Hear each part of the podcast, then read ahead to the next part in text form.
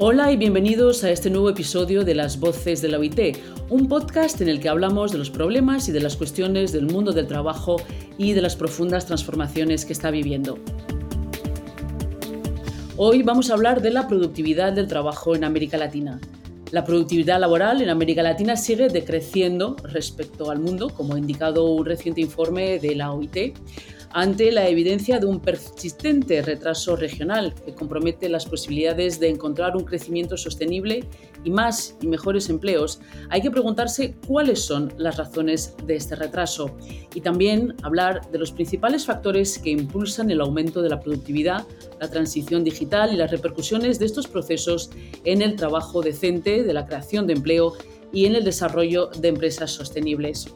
Hoy eh, vamos a hablar de esas cuestiones con José Manuel Salazar Sirinach, exsecretario ejecutivo de la CEPAL, la Comisión Económica para América Latina y el Caribe, y con Miguel Sánchez Martínez, economista del Departamento de Investigaciones de la OIT.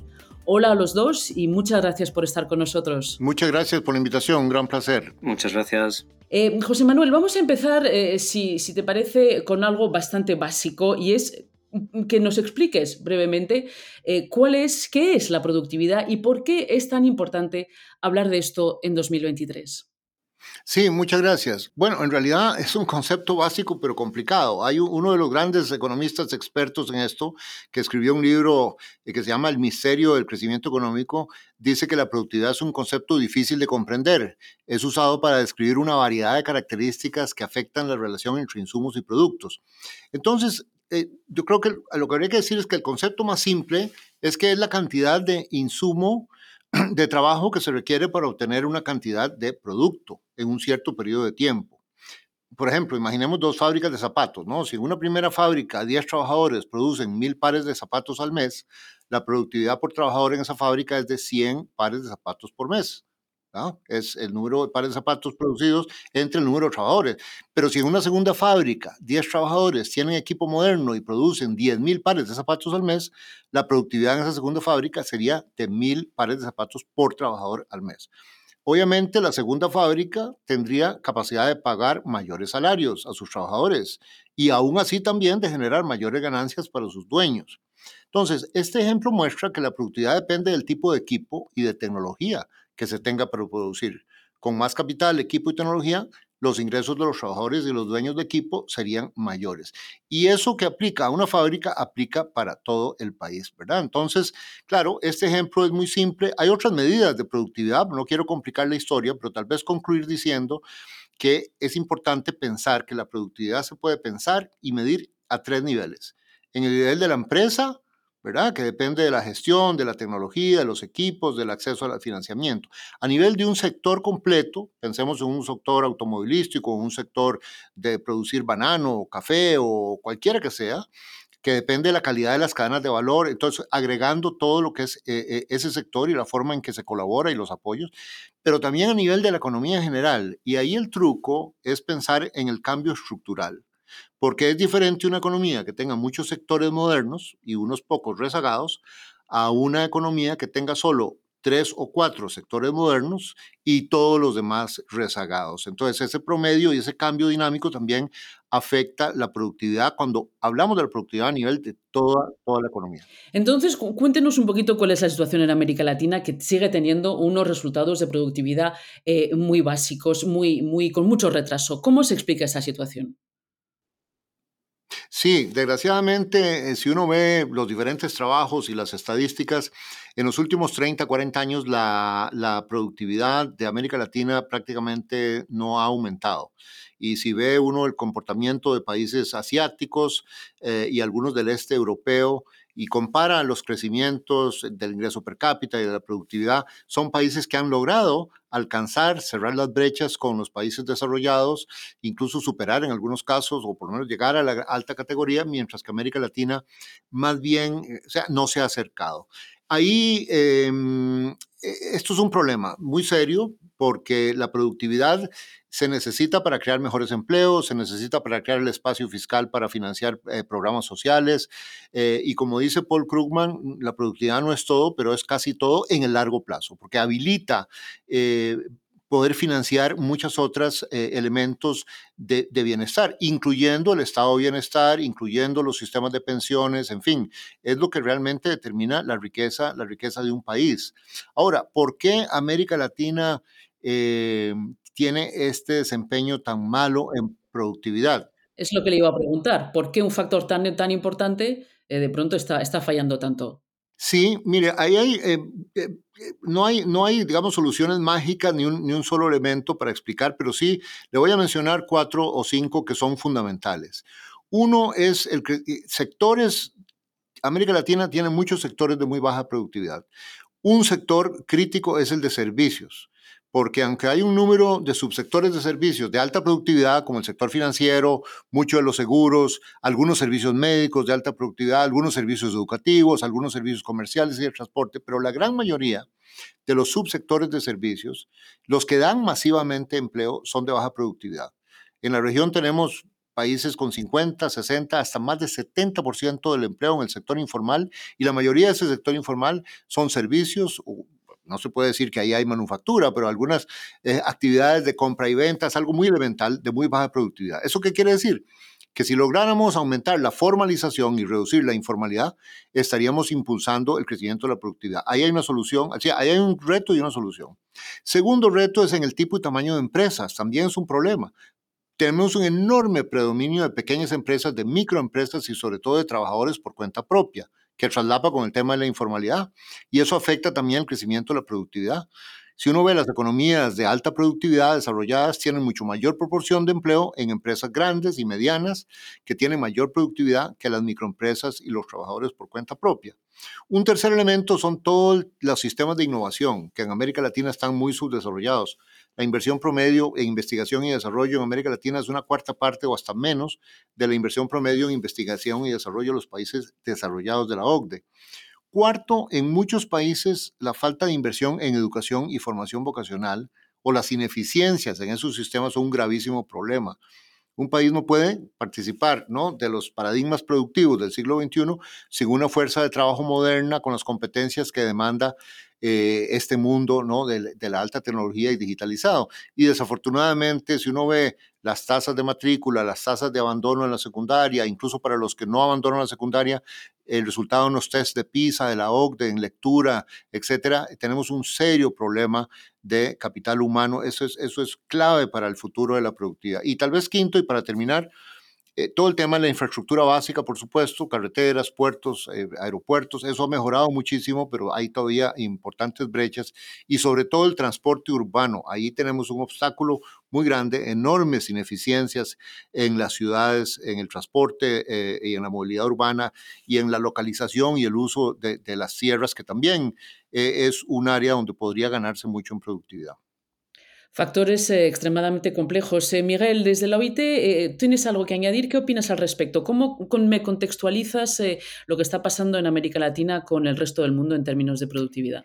Bien, bueno, lo que acaba de mencionar José Manuel realmente resuena mucho con lo que destacamos en el, importe que, en el informe que acabamos de, de publicar hace, hace un mes prácticamente. realmente estamos de acuerdo en que en que la caída de la productividad, bueno, eh, lo que destacamos en el informe es que la, caída de la productividad en su origen fue un problema, de hecho, de las economías más avanzadas del grupo del G7, pero sin embargo lo que observamos es, como bien ha mencionado José Manuel, que se ha expandido a todo el mundo y lo ha hecho especialmente eh, de manera más fuerte, incluso es un desafío incluso más grande en economías en transición como es la mayoría de economías de la región de Latinoamérica.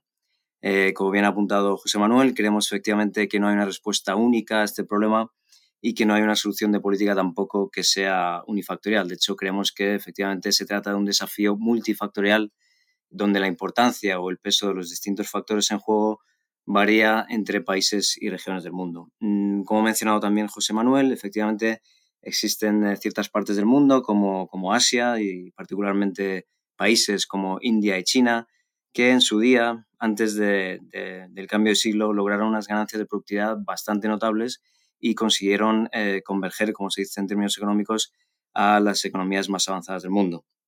Sin embargo, eh, lo que destacamos en, el informe es que efectivamente, especialmente en esta última década, los últimos 10 años la productividad, el crecimiento de la productividad, incluso en estas economías, también ha caído en picado.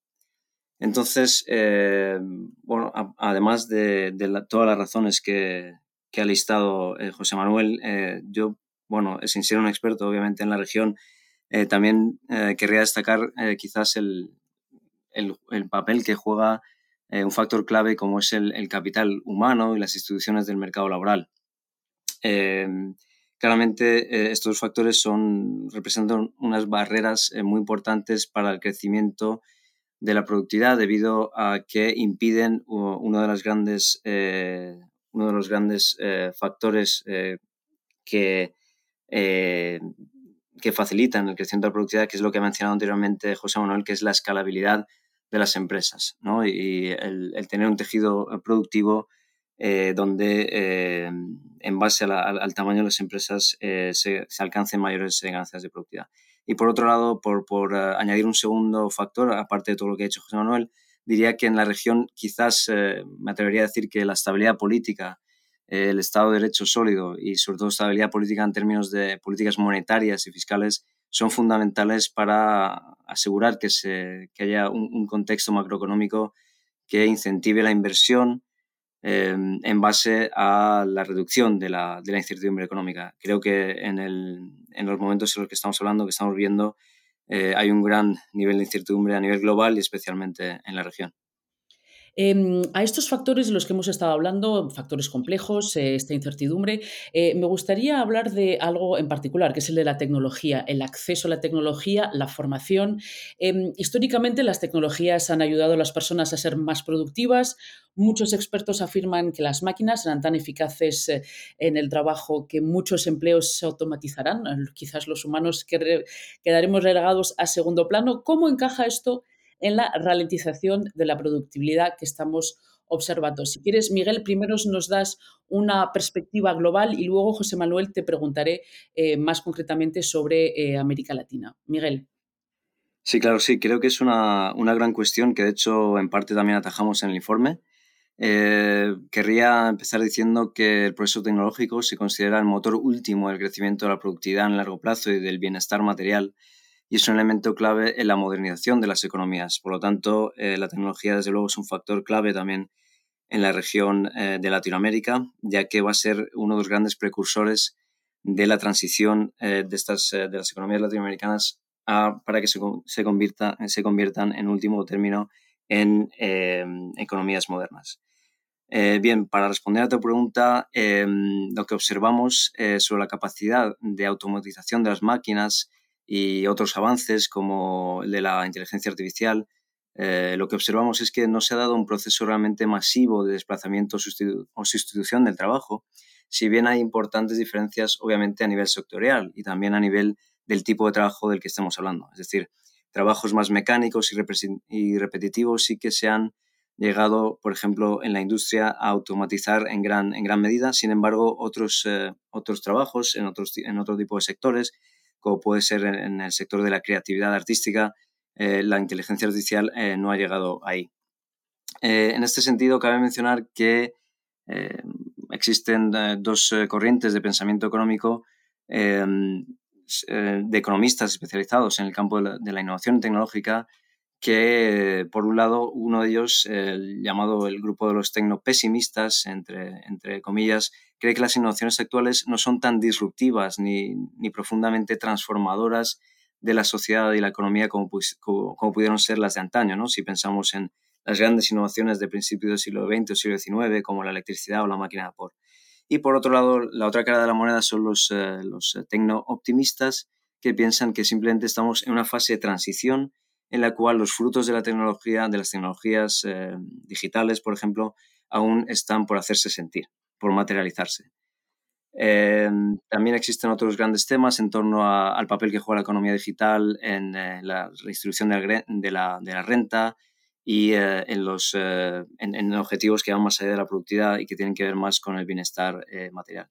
Pero en resumen, lo que diría es que tanto el efecto sustitución del trabajo que mencionaba anteriormente eh, como el impacto de la productividad eh, sobre el, tejido productivo, o sea, el impacto, perdón, eh, sobre la productividad de las nuevas tecnologías simplemente está aún por ver y existe un alto grado de incertidumbre al respecto de la, de la capacidad real, potencial que tienen estas tecnologías de realmente eh, contribuir a la productividad y al progreso, eh, al progreso económico. José Manuel, ¿cuál es la situación en América Latina en términos de tecnologías digitales? Eh, ¿Hay que ser tecno-optimista, tecno-pesimista? ¿Esto puede crear disensiones, diferencias entre los países, dentro de las sociedades? Cuéntanos. Sí, bueno, este es un tema que da para, para, para dependiendo de las, no, claro, pero digo, dependiendo de las características de, de, cada persona, da para tecnopesimismo y para tecnooptimismo, o sea, pero eh, depende de cómo uno vea la realidad. Claro, eh, eh, el tema aquí es el siguiente. Yo creo en tecnologías digitales América Latina dado un gran salto. Ha venido a, través de las últimas dos décadas y nosotros y otras instituciones tienen los datos sobre cómo han aumentado los usuarios de Internet, cómo se ha aumentado la penetración de teléfonos eh, celulares, cómo ha penetrado el Internet en general. Pero, entonces, bueno, uno puede pensar y ver y además tener muchos ejemplos de cómo eh, las tecnologías presentan grandes oportunidades de cambios y de dar saltos para países como los de América Latina.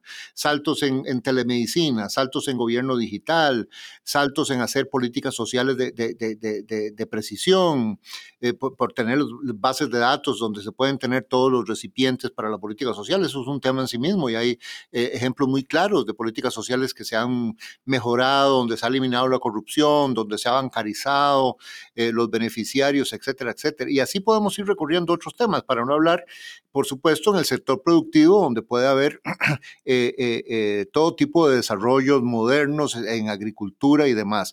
Yo creo donde hay un poco de mala noticia y en ese, de la automatización y la digitalización es en el tema de la manufactura porque ciertamente todo lo que es trabajo rutinario, manufacturero y demás, ahí es donde la robótica, digamos, se ha desarrollado más. No es que no haya robots en sector servicios, también hay muchos servicios que están en riesgo bajo la automatización. Entonces, ¿eso qué quiere decir? Eso quiere decir que la apuesta tradicional a la industrialización hay que repensarla un poco. No porque no sea importante, pero hay dos fuerzas que han debilitado un poco esa apuesta a la industrialización en este momento del siglo XXI. Una, esta automatización y cambio tecnológico que hace que aunque un país se industrialice mucho, puede llegar a producir mucho industrial, pero con mucho menos mano de obra por la automatización y las tecnologías. Y lo otro es, por supuesto, China y, los otros países asiáticos que se han em, convertido en potencias manufactureras. Pero lo que hay que abrir la mente y la discusión es a las oportunidades en el sector servicios, de servicios modernos, porque hay una verdadera explosión facilitada por la tecnología de servicios modernos. Si uno ve las estadísticas, todo, todo el comercio electrónico, todo lo que son exportaciones de servicios eh, modernos eh, em, eh, empresariales, una gran cantidad de cosas, hay una verdadera revolución que está permitiendo que la integración económica, que los flujos de comercio se vayan mucho por la exportación de servicios. Y hay otra revolución similar, más bien con drones, con agricultura de precisión, con, eh, o sea, mucho de la agricultura moderna son prácticamente fábricas. Entonces, cuando hablamos de industria 4.0, hay industria 4.0 no solo en industria, sino en el sector servicios y en agricultura. Y yo creo que con esa mentalidad es que hay que aproximarse, y así lo estamos haciendo en ACEPAL, al tema de las oportunidades de desarrollo productivo en esta nueva etapa para América Latina.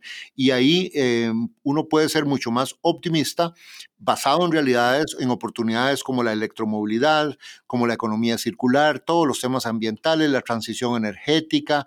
Entonces, hay muchas actividades de futuro, que es la nueva agenda de desarrollo, donde pueden crearse muchos empleos, pero por supuesto en los sectores más tradicionales ahí sí va a haber un impacto negativo ¿no? en el empleo y en las empresas. Nos estás diciendo que hay que repensar las cosas de otra manera, José Manuel. Eh, y ya para concluir, eh, después de todo lo que hemos dicho, de toda la complejidad de los factores, eh, ¿cómo ves los signos? ¿Ves que hay signos de mejora de la productividad en América Latina?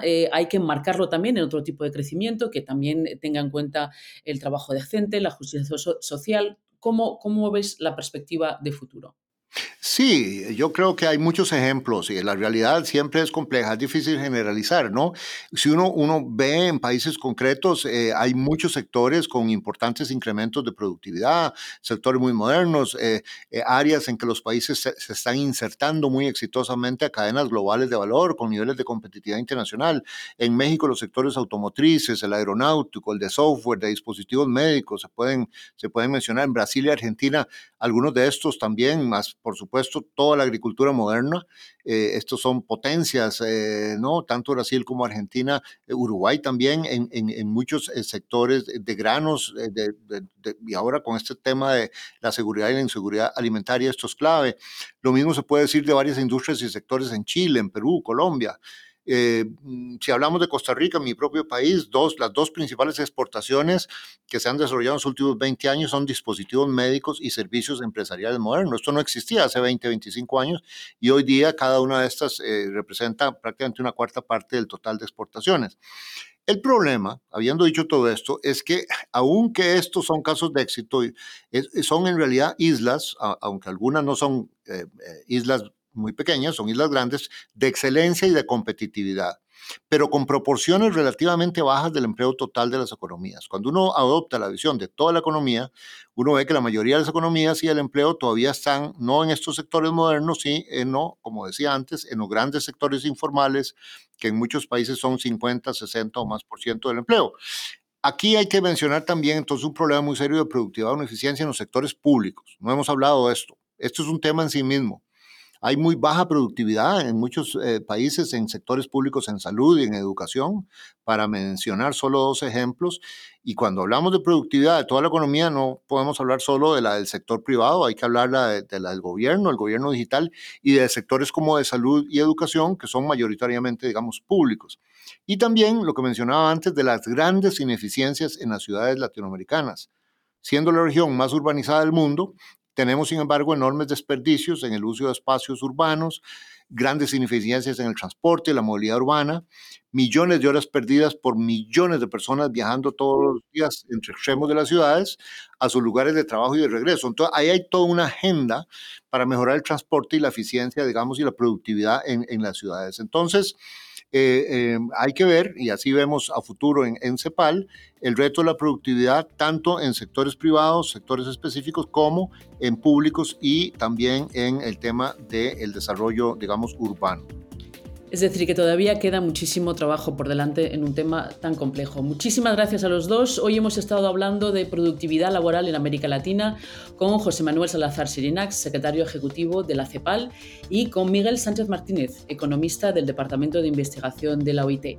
Así terminamos nuestro podcast. En las próximas semanas seguiremos hablando de los cambios en el mundo del trabajo. Por ahora nos despedimos y nos vemos muy pronto en otro episodio de Las Voces de la OIT.